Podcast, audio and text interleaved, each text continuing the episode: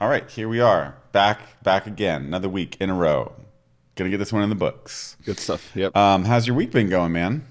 Uh, week's okay. Uh, I have one exciting thing to, to talk about and one depressing thing to talk about.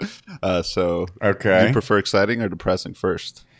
Let's uh, hit us with the exciting. Okay. let's start with you, and we'll start with the exciting, and then the podcast will just go downhill from here. So we'll just we'll just eke into the depressing part of you, and then we'll go over to my update. Yeah, is- yeah, it's gonna be okay. Okay, cool. Uh, so the exciting part is I had a uh, customer research type interview with someone in an agency, a literary agency, and it was phenomenal. Like it was. Uh, first of all, it was a lot of fun. I, I still enjoy. Now, didn't we talk about something like this last week? This is a different thing that happened. Another one. No, no, no. So this one, I had scheduled it right. Like last time, last Oh, week okay, we talked about we had scheduled scheduled, and actually something you mentioned last time was um, ask about tools they currently use, Mm. right? And maybe like then you don't have to reinvent something or change. You just you're just start competing based on quality or hmm or, or you're just simply updating a tool. So, th- so it wasn't uh, intentional, but that's sort of where the conversation went um, into a tool they currently use. It's Oh, cool. Yeah, it's well known. It's actually being phased out because it uses Microsoft Access. Uh, oh, I should have written some quotes to, to share with you. I'll share some. I'll, I'll write down some more quotes to share with you in, in the podcast because it's hilarious. It's just the the things they said about this tool or this person said were yeah it's basically like a one pe- person They suffer through it. They suffer it's through like, it. It's, It's- like a it's an Yeah. unbelievably old tool that is really hard to use um what's it called? it's called bates b-a-i-t-s i think it took me forever to find it online basically impossible i could not find there's this But it's like a staple. It's like a staple in the publishing industry, basically. It seems to be. Yeah, I don't know. The, the the other thing is like there's different sizes of agencies, and that's you know sort of what I was learning. But it, seemed like this was pretty well known and used, and it's just this one person that you reach out and she said there were things like you just have to hope that they the person gets back to you. Um, but it's where they track everything, where they track you know like their agents and the the projects you know different books the the rights like whether it's film rights or this other right and all these other things also their payment schedules um, this person mentioned that the tool does a lot, but it's super complicated, and so they only use like parts of it. Uh, so that's that's also a really interesting thing because maybe right you could start with some core of it, like replacing some core of it. right. It's also right. so that was the old one. The new one, so there there is a competitor in the in the space, which is also interesting to hear. Uh, this competitor is called Atlas. Uh, also took me like ten Mm. years to find anything about this thing online. Uh, so clearly, sort of more like word of mouth. People just know about these things. Um, and she w- Right. she mentioned that a lot of people were switching to this, or some agencies, she said, but it's prohibitively expensive for them. Um, Mm. How much would you guess they pay for this software? So this this is not. I, I mean, am not pro- actually. I'm not actually sure how much they pay. I couldn't find any th- pricing anywhere. But um, is it a SaaS? Like, is it a website, like a web app, basically, uh, it's hilarious because or is it like do they get a CD and install it on like their Windows 95 computers? basically the the latter. I I saw that uh, in during the pandemic they established a web portal for for this Atlas one for the for the new Yeah, one, web portal for is the all, new one. the only thing you need to hear Uh, so to know exactly what you're getting into. So yeah, for the new one, they established like a web portal type thing, and um, I saw a, a, a demo from eight years ago. No, was it eight years ago? Six years ago? I don't know. Anyway, the, it, it's all all of it is legacy software. The new stuff is legacy. Legacy. Yeah, it's like super. in the truest sense of the word, it's super yeah. complicated. I saw the on you know the the Atlas one has a demo online, and I saw that, and it was interesting because it has a ton of capabilities, like a lot, a lot, a lot of capabilities. And the person who created that, I think, was a um, longtime agent. So it's interesting, right? Someone who, from the industry went and like probably with contracted the domain someone. knowledge. Yep, domain knowledge. They built it, um, and so that's what a lot of she mentioned. Some now that this bait software is kind of being phased out because I think it's being phased out because Microsoft Access won't work anymore or something like that. So they literally have to change. Um, so some Uh-huh. people, you know, some agencies are going to this other one. Wow. Um, but yeah, anyway, it, it's all super legacy, and the cost that she said that she thought this was the cost. uh, She wasn't sure, um, but it was like ten thousand dollars a month plus a setup fee. I was gonna say like probably fifteen thousand dollars or something, something like that. And is it once? Is it just a one-time payment? no, it's well, you do a one-time setup fee, setup payment, and then ten thousand dollars uh-huh. a month. A month? Yeah, Oh my gosh, That's what that's crazy. And I wonder. I wonder if if that's not accurate though. What you just said makes sense. Like maybe it's a one-time payment, not monthly. Maybe it just heard monthly. it's possible though, dude. It's a business. I mean, how big is the agency? How'd you find this person, anyways? So this person is a is a connection. So I reached out to a former colleague of mine who used to work at Thoughtbot, and she used to work at a at an agency, and so she just referred me to to two other people, and I just Cool. uh, chatted with this person, and this person now led me to two more people. So I, I keep doing the thing at the end. It's like, Nice. do you have any other people who'd uh, be interesting in talking about this? And some people That's are cool. super excited. They're like, oh, someone is interesting in the publishing industry and wants to do software. Yes, please. I want to talk to you know. So there's there's there are some people who are really excited about it, and I guess I'm getting to talk to them because it's not common. It's like, hey, I want to hear about your problems. Like, I just want to hear Right. what is the most painful thing about your job.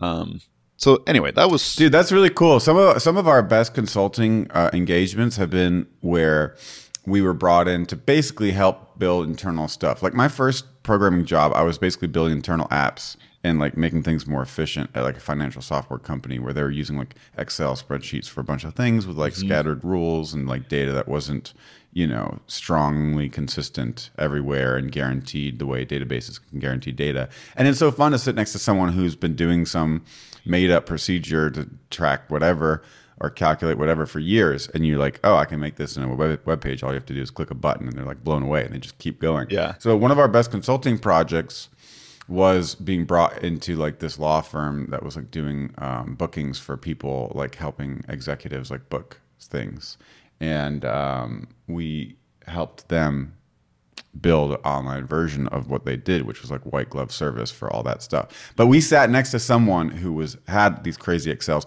and did the same thing.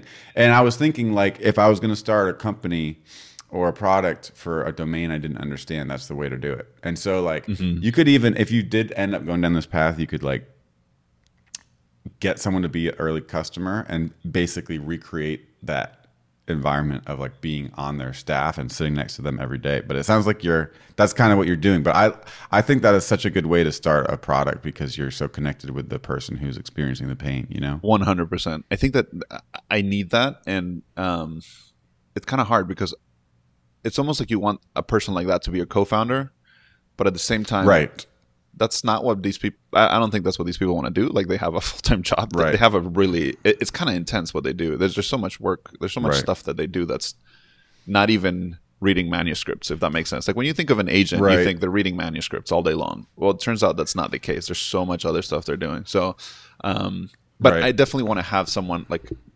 early, early, early people who are very invested, who want to build this, you know, who want to uh, help me build something that is useful for them.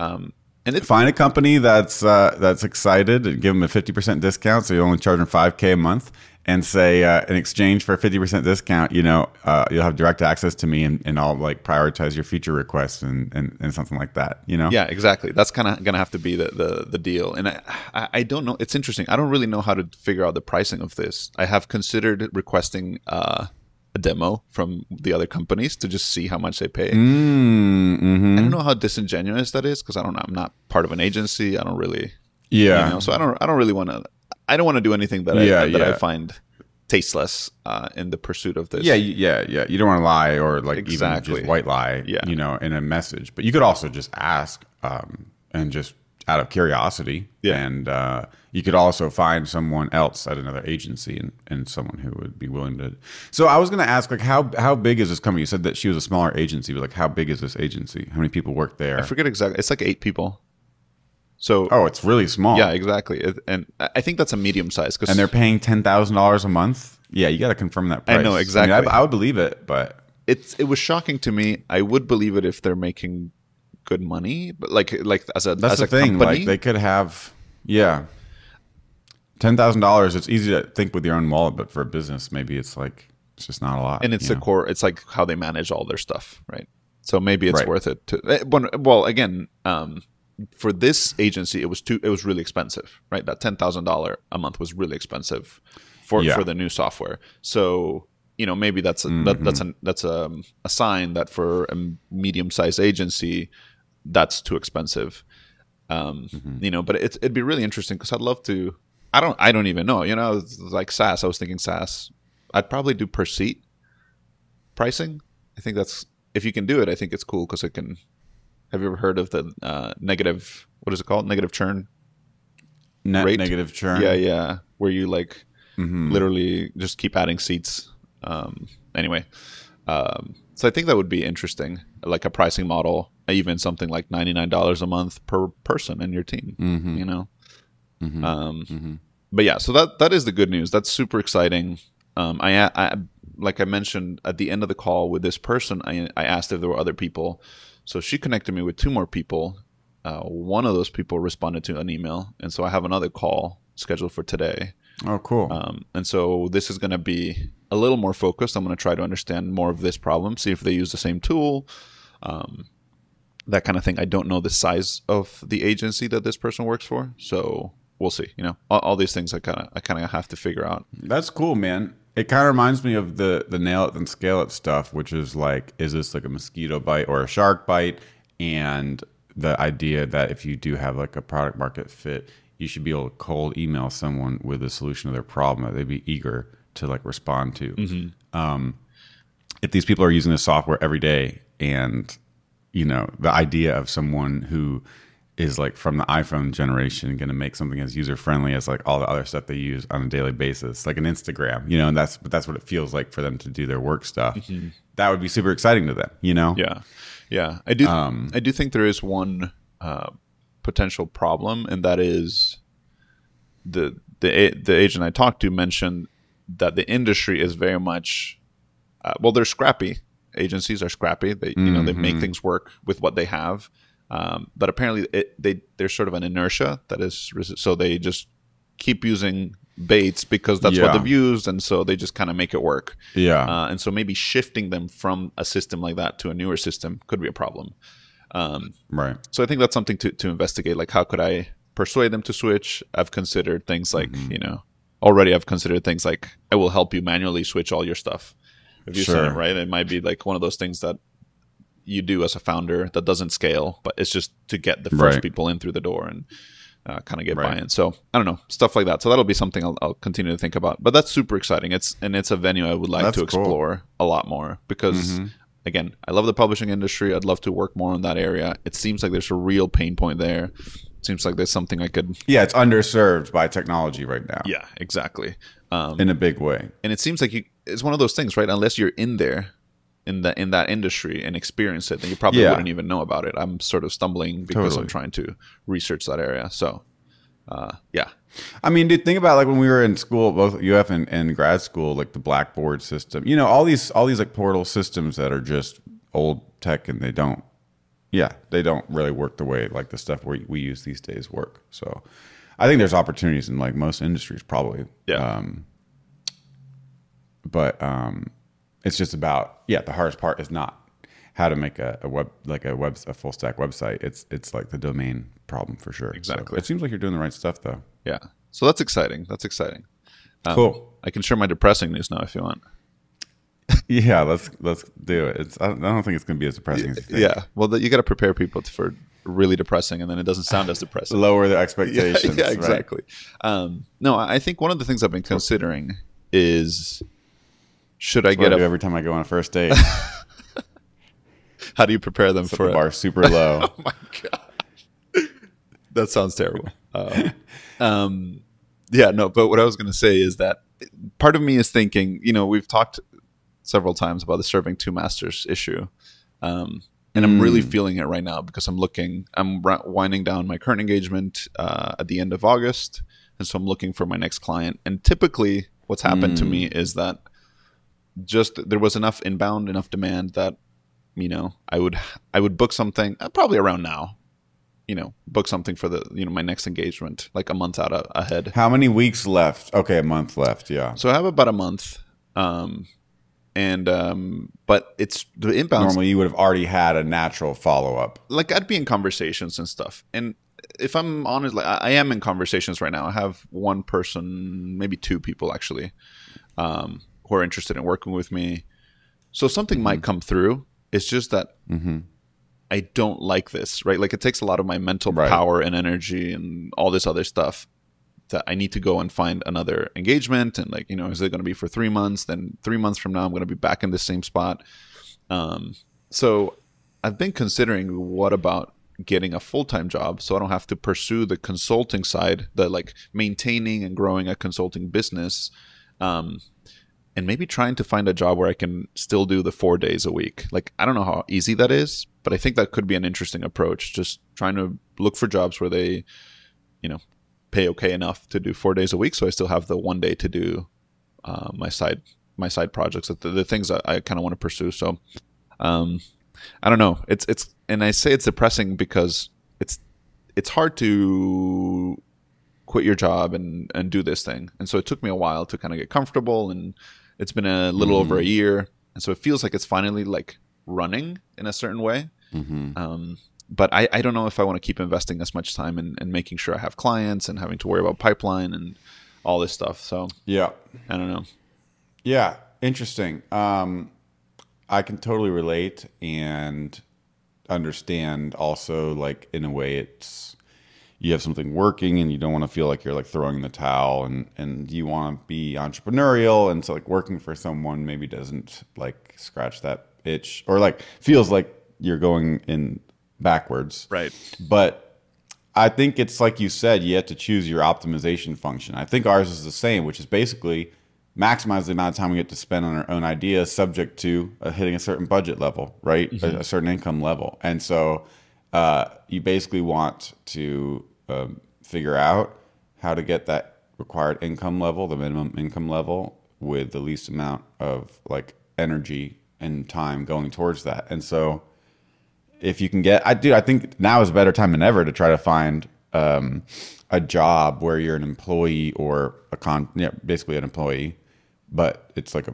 part-time thing or a four day a week thing you know? I feel like that's going to be easier now than it probably ever has yeah. just because of the nature of how you know work has been going remote and everything and companies are more flexible.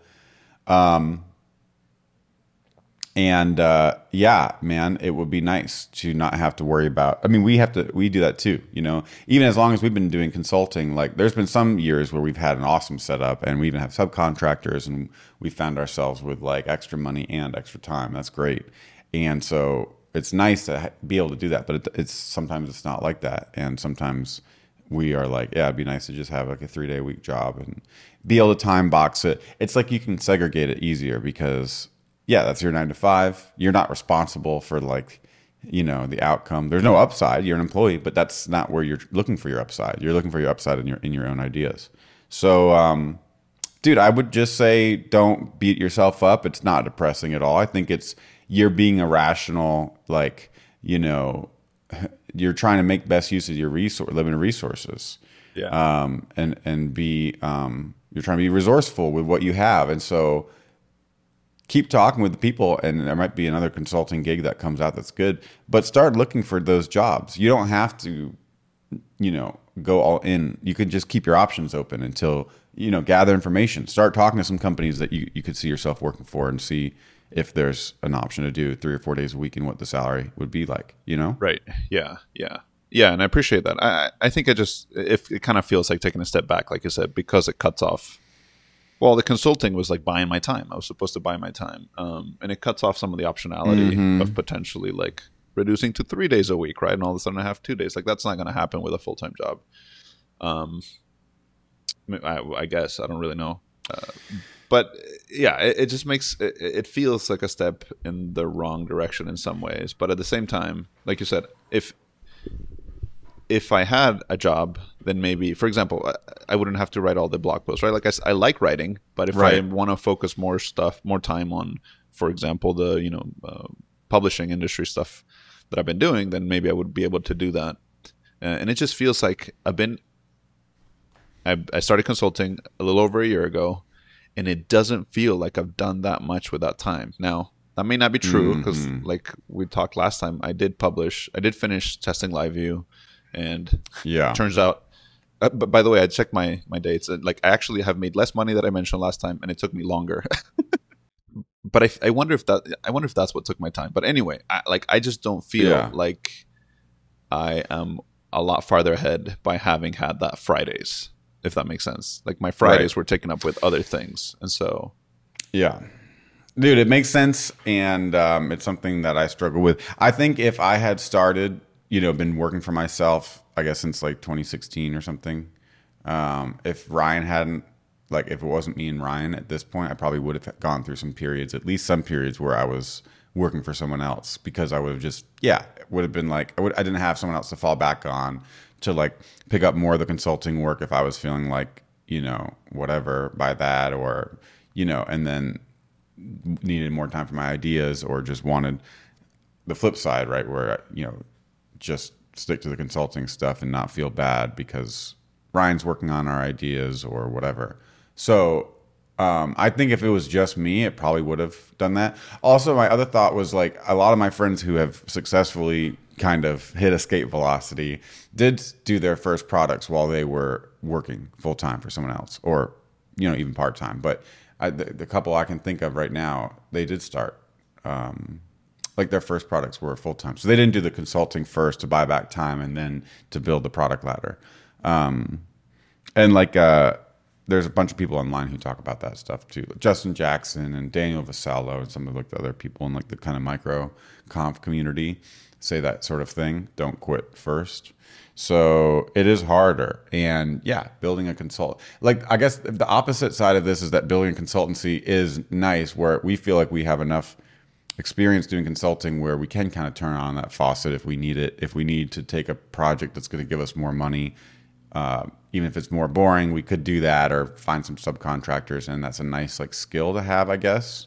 But it is hard sometimes to um, compartmentalize and save your energy for your own ideas, and um, we also I also have the same problem where it's like it's been half a year, and I feel like, I mean, I'll, I'll get into this when we start going to my update, but um, to feel like yeah, I bought back my time. I'm doing this so that I can have more time and energy to work on my stuff. But like all I have to show are like these projects that I've done for someone else, and it's like back to square one. It feels like so I can relate to all that. Got it. Those are just some thoughts I had while you're talking. Yeah, I appreciate it. Yeah, and I think it'll be something that I'll I'll I'll give you an update. I'll see how I feel like week by week my my emotions and my place changes on this. So maybe I'll lock down a contract. Mm-hmm. Hopefully for 6 months, mm-hmm. and it'll be like fine. Let's just mm-hmm. you know let's mm-hmm. just wait and see kind of thing. So Yep. Do you do contracts? Uh, do you, you you have a specified time period, like three or six months, when you? Yeah, yeah. I usually start with three months. Um, I, I I did that. Do you work on a project, or do you just work on whatever they tell you to work on, kind of thing? A little bit of both. It depends. Um, sometimes mm-hmm. it's a project. Like I'm, I, I think I like that best. Like you come in for a project, uh, but it usually is like three months or something. That you know we're we're going to try to accomplish this in three months, and we'll see how it goes, kind of thing. Um, but I've also worked on like the the current engagement I'm in was originally for three months and was helping them with some other stuff, and then we just extended, and I've been doing a, a variety of things. Um, yeah, for the second three months, so it's a mixture. Yeah, I was going to say, might you might be. We do our contracts sometimes. Um, like our current one is a monthly retainer, I guess uh, you'd call it, but it's basically just we're kind of like employees, like little secret employees for the people who hire, like the specific people who hired us. Yeah, and um, they like it because we get to work on stuff that might not be like the priority for like the rest of the engineers. So they have like some extra engineering resources they can throw at like projects that have been in the backlog for like a year and a half or whatever. Got it. And um, we just do it month by month, and we say either party can cancel whenever, and you know they can also upgrade or downgrade their time if they want to go from like full time or half time. So, anyways, I just mentioned that because it might be if you get someone you like, it's kind of like somewhere in between. You could choose a thing where you do, you know, 30 hours Monday through Wednesday or Monday through Thursday, and it's month by month. And maybe that'll just take away some of the pressure because if you do a good job and they like you, it'll just kind of stay on without you having to like fully go through a job process where you have to apply and um you know what I mean? Yeah, yeah. Um, and become an employee, which feels like it'd be harder to leave or change. Maybe this keeps you gives you a bit more optionality. Yeah, that's sort of how I do it. I mean, the three months, six months are somewhat Hmm. arbitrary because my policy is you can cancel within 15 day 15 day notice without reason. Like that's fine. Like I don't want to. Okay. I don't want to hold people hostage. That's not my jam. Yeah, yeah. Um, So it's really just like you know how how long are we agreeing to work for for the you know at the beginning just to see like do we want to do this and just kind of so they know that they have me for three months if they need it right or it could be six months like I think I default to three months um, but I think that may be an incorrect default I think that's just that was a, like an ideal rotation for me at Thoughtbot because then you could kind of Hmm. go through different projects and stuff like that. But as a solo, I'm, Mm-hmm. I'm finding that I think six months would be better. Most of my engagements extend Hmm. anyway. Um, so I think six months would be ideal because it gives me that peace of mind. Like I don't have to start worrying two months in, what am I going to do? Right. Uh, and, st- and start having to talk about extending the Mhm. engagement and stuff like that. But I don't know. So I'll have to see. Cool. I guess we kind of went the opposite way where it's like one month, and if it doesn't work out, boom, and it's just it feels like it. We don't spend a lot of time um, finding new clients. I guess like when we need a new client, if we have some people who have reached out while we were busy or whatever, you know, keep it pretty simple. What here's the rate, one month, pay by the month. We can start as soon as we get the money, and then you can upgrade or downgrade or cancel. So I, I'm just saying that just for for the sense of like uh, if it does get to a point where it's hard for you to find clients, which maybe is just an unfounded worry of yours, right? Maybe you'll get a client and it won't be a problem. Yeah. But a six month thing might be a hard thing to swallow for someone. That seems risky for riskier for them to sign than trying you out for a month and seeing if it works, kind of thing. That's interesting. And um, yeah, so I don't know. I guess that's just where we ended up. Like that's usually how we do it. So I don't know. Got it. That's just where we ended up. Cool. Yeah. Yeah. no, I'll think about that. I, I like. I, I hadn't thought of the perspective of like let's do it for a month and try kind of trying it out. It's easier. Um, do you get paid? It's just low risk, right? And a lot of times we do like halftime. Um, do you get paid up front? yeah. Nice. That's good. Yep. Cool. Yep. It's great. I like that. So yeah, halftime. Um, it's just like low risk for them if it's not working. Uh, and of course, we do like you know we talk to them about what what they're doing, why they want us. You know, Right. We're like specialty consultants, so you know we're more expensive than like the cheapest developers you could find. So let's make sure you know it's a good fit and you Right. can benefit from like our areas of expertise, which is like teaching and mentoring your teams and also doing engineering work. But that's like a big reason people hire us. Got it. And so the 15 hours or, or whatever, 20 hours a week for the first month at half the rate, you do that. And then, yeah, if they, you know, if they love our work, which they always, I mean, we've never been like fired before. So people always love us and then they're like ready to bump it up. And so it's just, it feels like it, that hasn't been something that we've had to spend a lot of time on. Um, I mean, sometimes it takes longer just to get in, but yeah, just, just, yeah, that's just kind of where we ended up, I guess, you know. Yeah. Yeah. Interesting. It's kind of like some of the Jonathan Stark. I think that came from like the Jonathan Stark stuff when we were learning about the way he does consulting. Huh. Interesting. Yeah, I'll have to. Th- I'll have to think about that. I don't really like. I don't want to start part time because I need the income. Like I need to have the stable income. Like, right? Because if it were just Yeah. me, I would be. you know me. I would. Yeah. I would probably work Yeah. like half the time and live on ramen Right. and spend the live. time. You're right. Right. But I have kiddos and the house and the mortgage Yeah. and all this other stuff. Totally. So need to need to earn some money. So that I think that is one of the big constraints on me is like I need to make basically full time money, um, right. and so I need to truly buy my time back. Like I need to buy it by doing other things. Um, so yeah, Yeah. but that's Lauren hasn't that's uh, bagged that position at Harvard yet, huh? Even then, it's still not. It's never going to be enough. Ain't ever going to be enough. Uh, um, yeah, no, it's kind of like it's we if we always had to do full time too. I think we just do that because we usually try to have some extra money so that you know whatever if it takes an extra month to get going, Yeah. um, we know we're going to use that time for our own stuff. But the monthly thing at the fixed price is kind of like our pro. It's like our price list. It's like a what's it called? Like a menu price for our services. Gotcha, So that we don't have to think about a you know a really specialized Mm-hmm. proposal for each new Right. client and Yeah. really, you know, it's like a menu price Yeah. for working with us basically, That's which is nice because it doesn't take a lot of effort. And like we usually just send an email over as like the contract or whatever. And Oh my you know, gosh, you don't actually have a contract.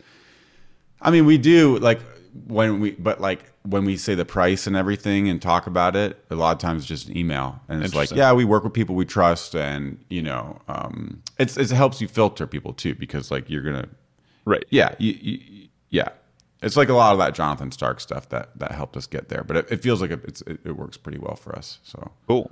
Awesome. Thanks, man. I appreciate that. That, Anyways, that is helpful. yeah. But uh, yeah, I don't want to. I'm taking all the time on my stuff. Oh, it's okay. Um, okay, yeah. So yeah, no, we're kind of already going along here, but um, I'll give a quick update. So yeah, I, I got some work done on the first video of the series. Uh, quite a few hours this week, actually. Like probably like a day or a day and a half total, and a lot of it was pairing with Ryan. Um, we ran into some like tough edge case stuff where we were breaking down basically doing the run through we got to the end of the run through and you know trying to teach each of the steps. Um, and there's just some weird behavior with like frame framer motion which is just stuff we can't control then also like focus visible. And this like post css plugin that we had where the behavior was different and like these focus rings were showing up when they shouldn't because the library we're using is like programmatically focusing these elements when you click on a checkbox. But chrome now shows focus styles when they're programmatically focused so we had to figure out how to configure the plugin gosh. to remove that. And then like there was also this part of framer motion where we were adding transitions to like you know just to kind of finesse the way like the check looked when it did the thing.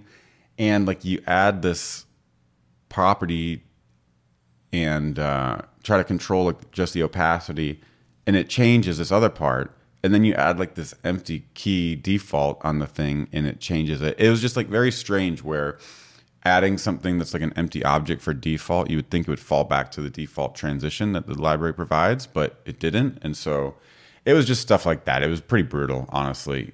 But you know so we did that and also like had a better idea for this demo. Right now it's like check boxes. So the first video is like animated checkbox and it's like inspired by like the things app which is this nice Right. thing. It's like this nice checkbox that shows like an animation and like a glow it's like a satisfying check. But it's like something that bothered me about this was like uh, well originally the idea for the course was like recreating all of these really high fidelity demos from like these really polished apps. Then it was like you know, we talked about this in the podcast, I think, where it was like that's not actually super useful and helpful and feels like people are not going to get to use anything practical from that. So instead, and the code was complicated. So instead, let's do like this how can we get 80% of this effect in a more real world chunk of UI for like, you know, 20% of the code or whatever. Exactly. You know, Yep. leave off the last hardest parts, but like get most of the way there. Something that people could use in their day to day job, right?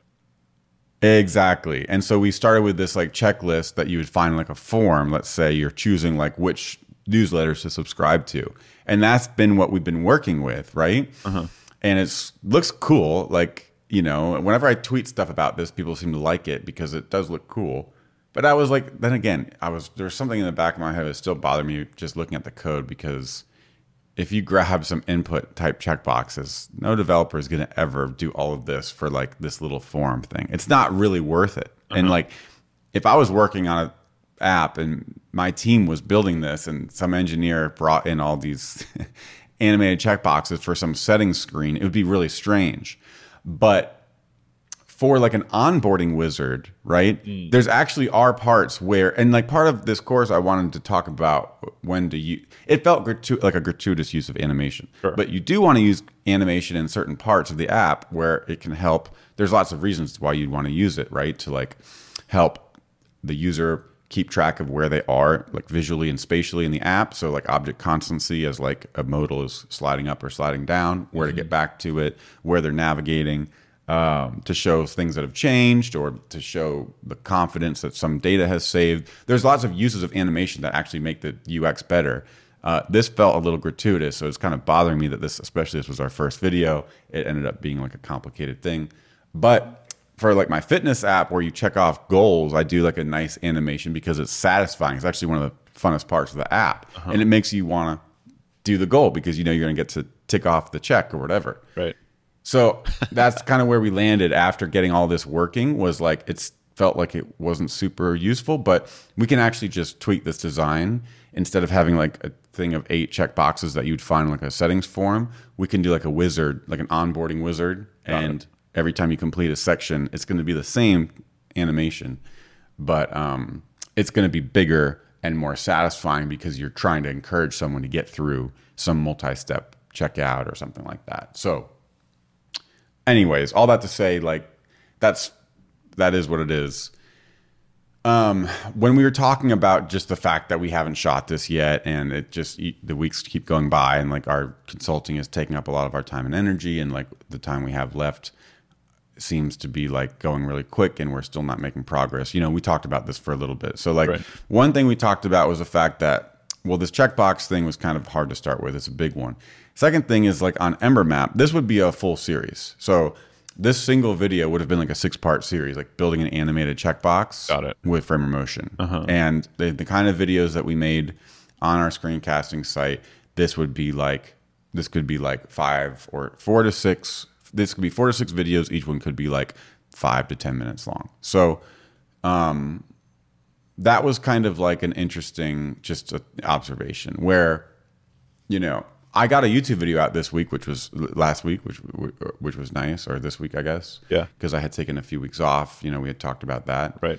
and um yeah maybe there's just part of us that have been treating this course like uh it's like we're bringing that perfectionism that's like slowing us down and i should just treat it like six more youtube videos and stop like trying to be obsessive about things or whatever Yeah. And it just feels bigger and it feels like hard harder to break it up into smaller pieces so anyways that was a lot i just kind of had to process all that but No. that's some of the stuff that was on my mind That's perfect. I, I have a few questions for. Um, you said this could have been a six-part series in the MM map, right? Like if you were doing this uh, in Ember map, you would do six parts of this on just this on video just the checkbox, right?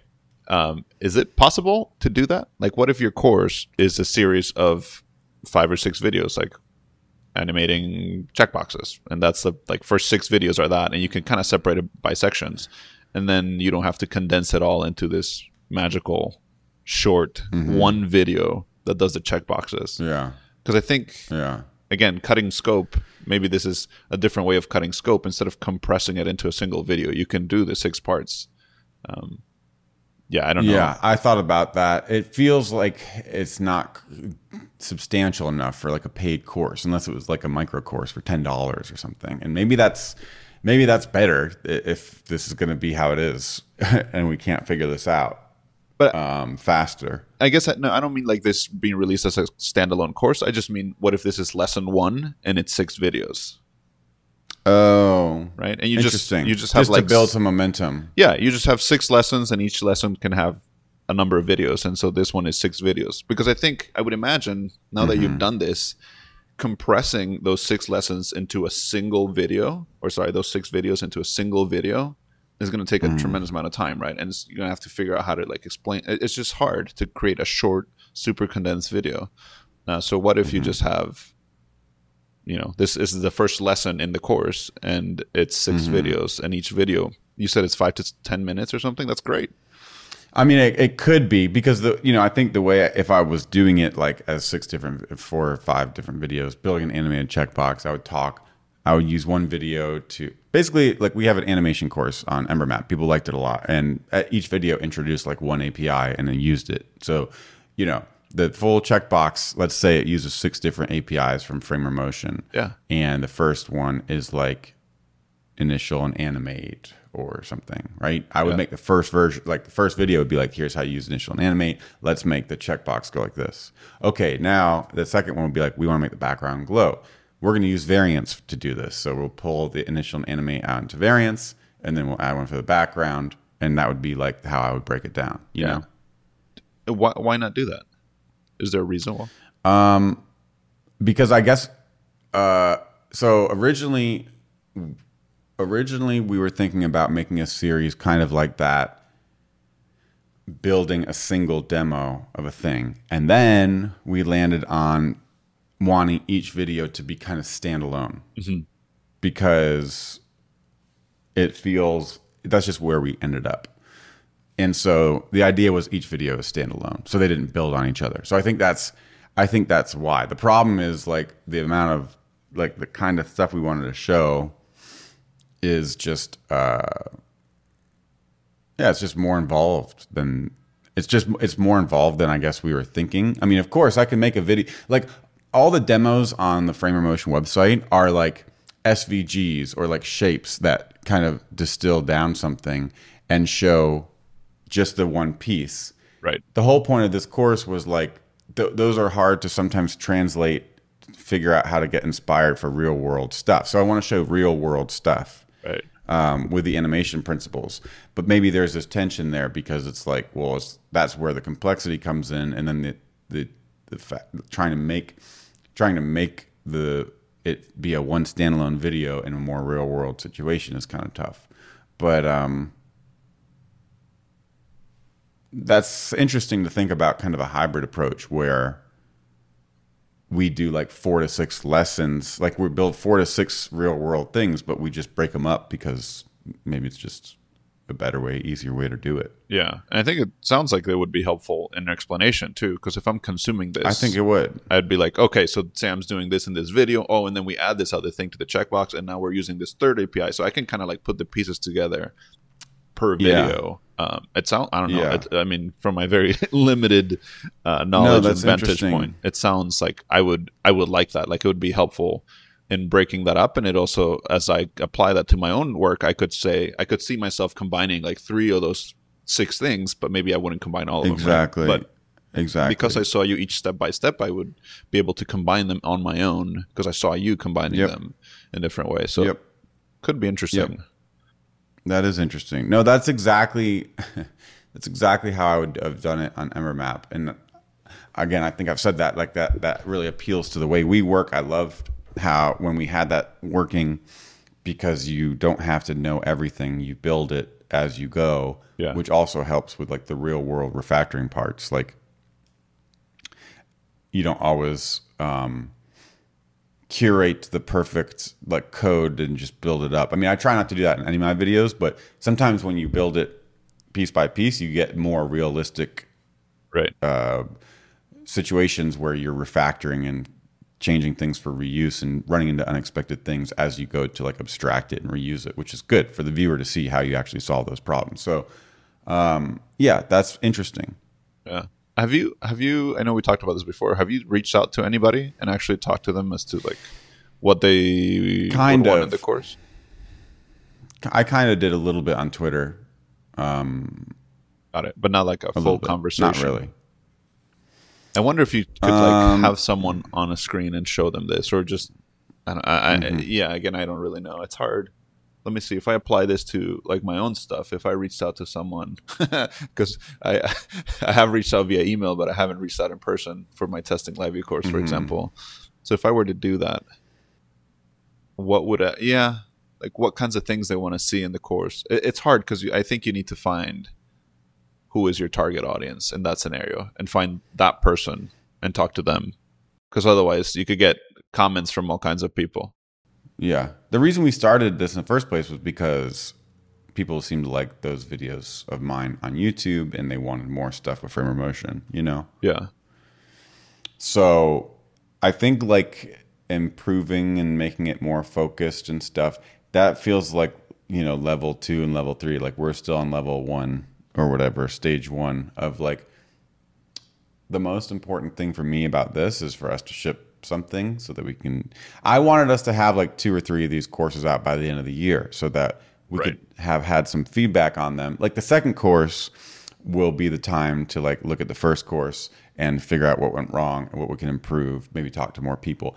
This should just be focused on shipping right now. It's it's not about strategic optimization or anything. It's literally can we get this thing done alongside all of our existing stuff that we're doing? And uh, again, I want to have two or three courses out, and if it feels like people like it enough to be customers and it's something that's valuable enough to charge money for to sustain more videos in the future, then we could start another screencasting site, which is ultimately like the experiment we're running. But it's already like July and Right. yeah. So, so my, my kind of leading into my other point here was like, it's been about three months since we decided to start working on this mm. course, and we wanted it to be like a four to six week course. And so it's a good time to kind of retro all this and be like, okay, if I had known that this is going to be how the three months were going to go back then, what would we have done differently? Got it. Is that so? You're saying that's something you're going to do with Ryan, like do a three month retro? Well, I also was like just brought it up to talk about here or just to talk, just to think about it because it's it's easy to you know how it is when Yeah. you're working on anything. It's easy to just sunk costs and keep going. But I think it's important to recognize that uh, yeah, especially if we're going to do more courses, right. um, which I'd like to. What are the things that we did wrong? I guess, Right. and uh, most of it, I think, is just it's just the scope of it, you know, and it's just very different um, than like my weekly YouTubes, which I've been good at oh, for the most part this year. Um, and that was kind of the original idea was like get a little bit of extra time, you know, maybe we'll me and Ryan will pair in something together, and then maybe one week Ryan can take on a few more hours of the consulting, and I can take the few extra hours to get an extra video. You know, so I do that maybe every two weeks. I make three videos instead of two, right? My normal weekly YouTubes, but then I get a course one in, so that in about four or five weeks, I've got an extra like three to four videos. I can release one as a preview for the course, bang out the last two, release one more, and have the course done in like six to eight weeks. That was kind of the plan, and we haven't even like I ha- I don't even have one video prepped right now. So Right. right. Yeah. And it, it, that- that's a big, I mean, it, I'm glad you're doing the retrospective of saying, like, this is sort of where we thought we were going to be done with the course and what have we done? I mean, yeah, if, yeah. if you could, I guess one question is, are you working on appetite? Like, is this like, we're going to kill the course? Um, like, is that even in, in the cards or are you uh, committed to like moving forward and just trying to figure out how to ship this?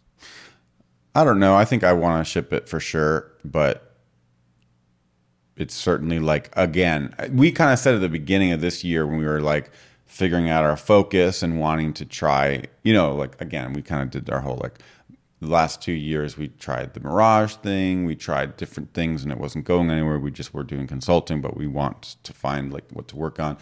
We realized like um yeah, there's just the YouTube things is like what we went all in on basically, and it was working well. It is working well, um, and so we want to do the screencasting site again. So the question is how best to get there, and like how do we launch that site? The way we launched EmberMap was by making two courses, um, basically before we launched the site, and it was enough to gauge enough interest. And I think we sold them on like yeah, we basically sold them as like s- single um, one-off courses, and then they became part of Embermap.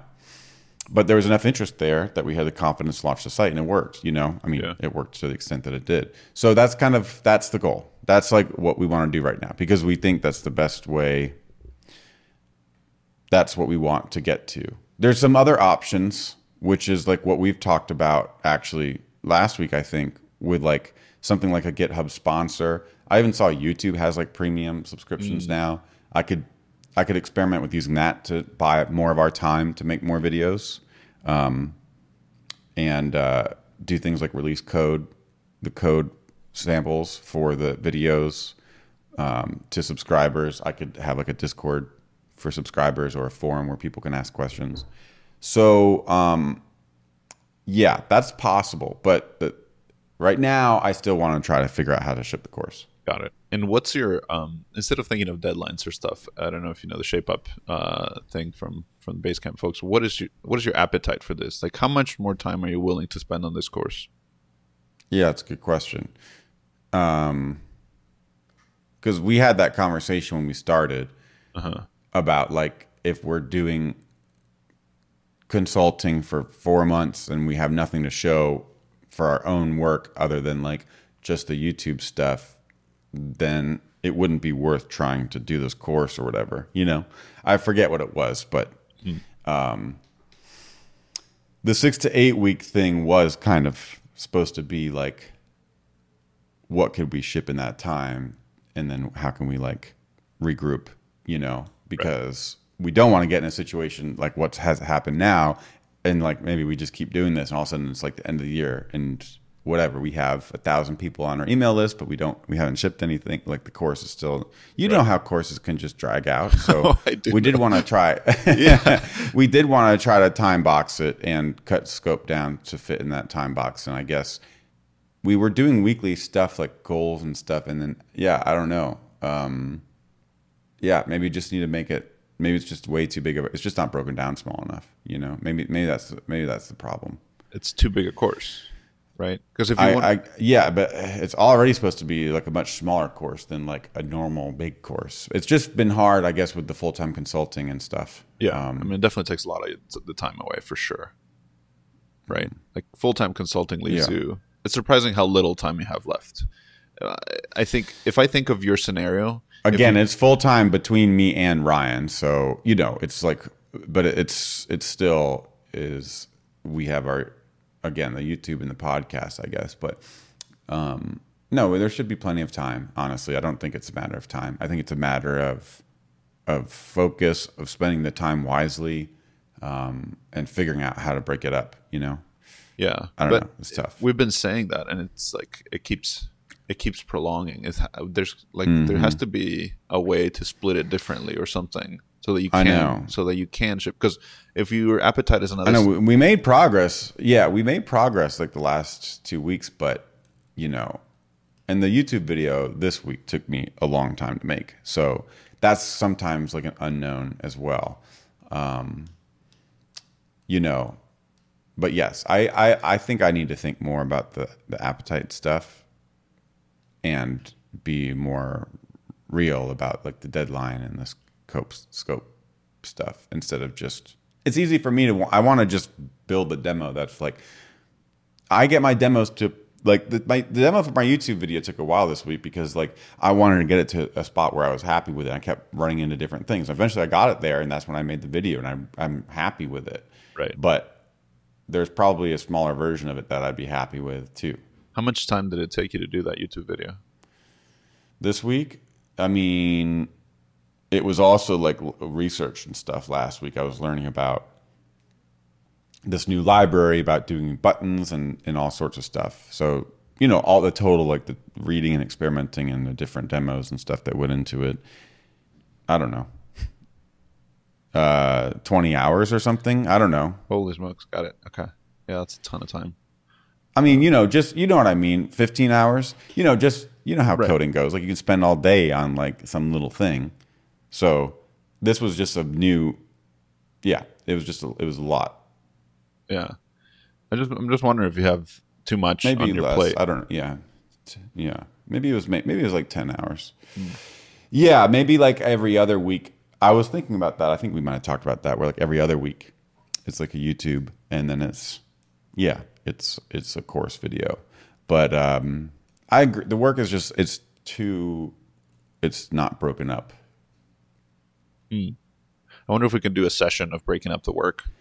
With I my, know with my zero It's like a knowledge. little uncomfortable. it's a little uncomfortable talking about it. I feel like because I, I- it feels like something that's an obvious problem, but I'm not. I'm kind of like unsure how to improve the situation, and it's like I barely.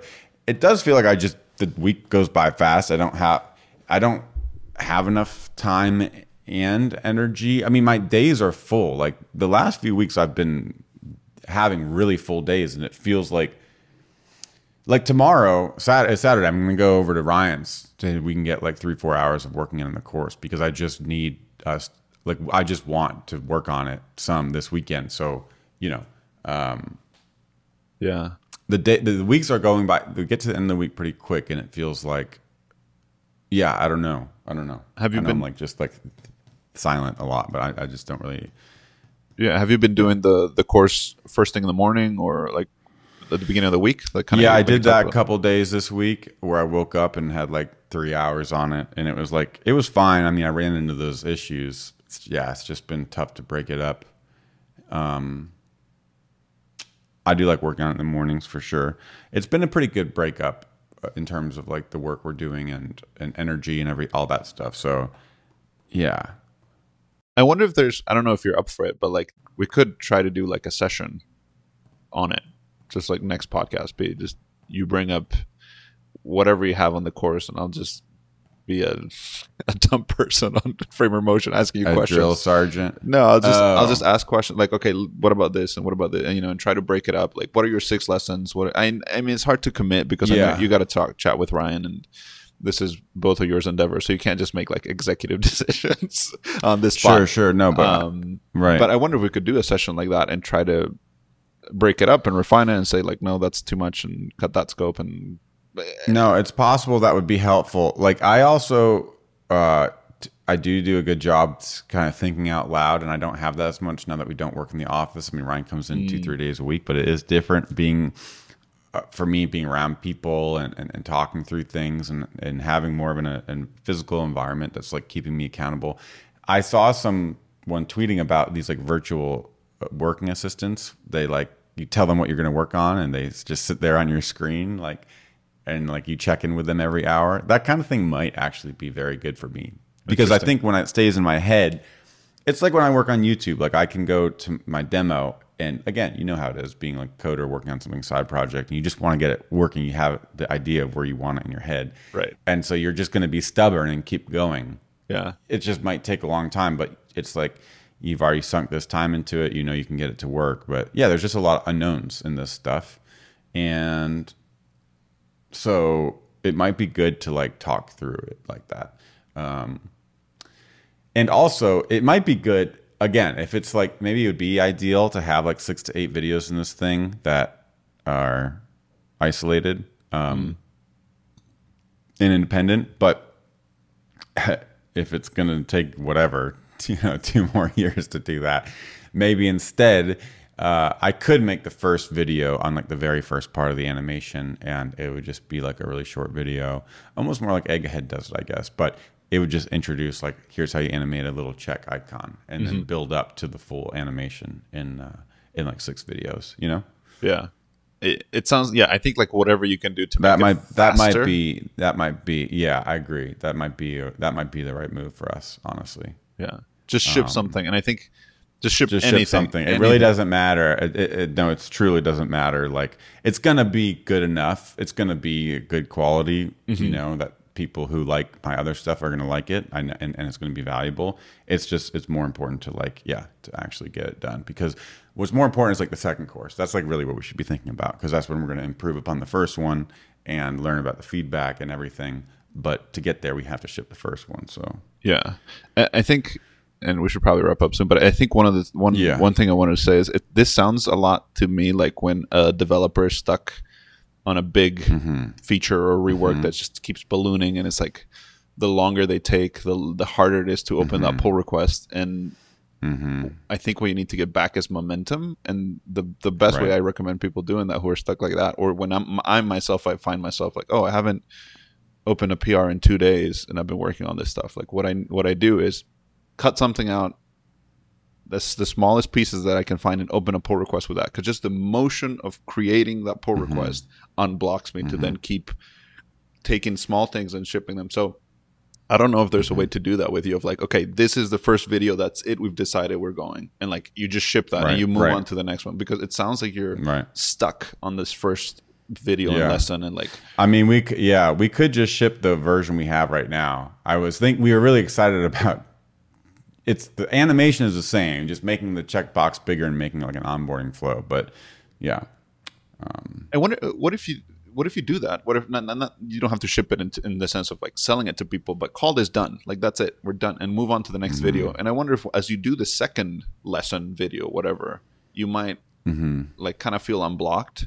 And then as Mm-hmm. Right. you progress, maybe Be once you to, finish the other ones, you'll be like, oh, back, let's let's yeah. loop back to the first one because now we know how we're going to build all of the lessons, and so you might be able to Mhm, complete it. mhm. But maybe this like checkbox Mhm. stuff is just it's getting too too in your head and too gnarly and just like there might be a lot of complexity but as you develop the Yeah. videos you might realize like oh these are the things we can like n- ignore and, and, and handle and stuff like that yeah, Mm-hmm. i don't know do it cool. unblock You have yourself nightmares about checkboxes tonight. oh my tonight. gosh I bet. I bet. Oh man, I know. No, I mean, I, I know what you're making is high quality, and what you're going to make is high quality. But I, think you like to go the extra mile, and it's good. But I think you need to be uncomfortable with what you ship. You need to do it because you're gonna. You, mm-hmm. you need like it sounds like right now. It's stopping me. Yeah, yeah, you're you're momentum, yeah, you're stuck. progress. You're you're and you're we bias towards action, right? Action that yeah. makes us uncomfortable. And I think in this case is shipping, shipping something that you're not comfortable with, and that's fine. You're gonna have other other videos, other uh, courses that you can Right, you have other at bats. That's the thing. It's Yep. like you have a million at bats, so Exactly. To treat it as just one. Yeah, you don't have to hit a home run with this one. So, Right. hey man, Okay. Awesome. thanks for chatting. Good stuff. Yeah, Thanks for the therapy. That's what we do here. Yeah, good stuff. I really enjoy it. Yeah, yeah, same here, man. I'm going to talk to Ryan tomorrow about all this stuff because I'm going to. It'll, it'll be nice just to have some time at his place. You know, we're not. It's not going to be like, should we do consulting? Yeah. like we're done with our consulting for the week, so you know, um, we'll be able to focus on the course. And um, I'm going to talk about all this stuff with him for sure. Awesome, man. Well, we'll catch you next week, man.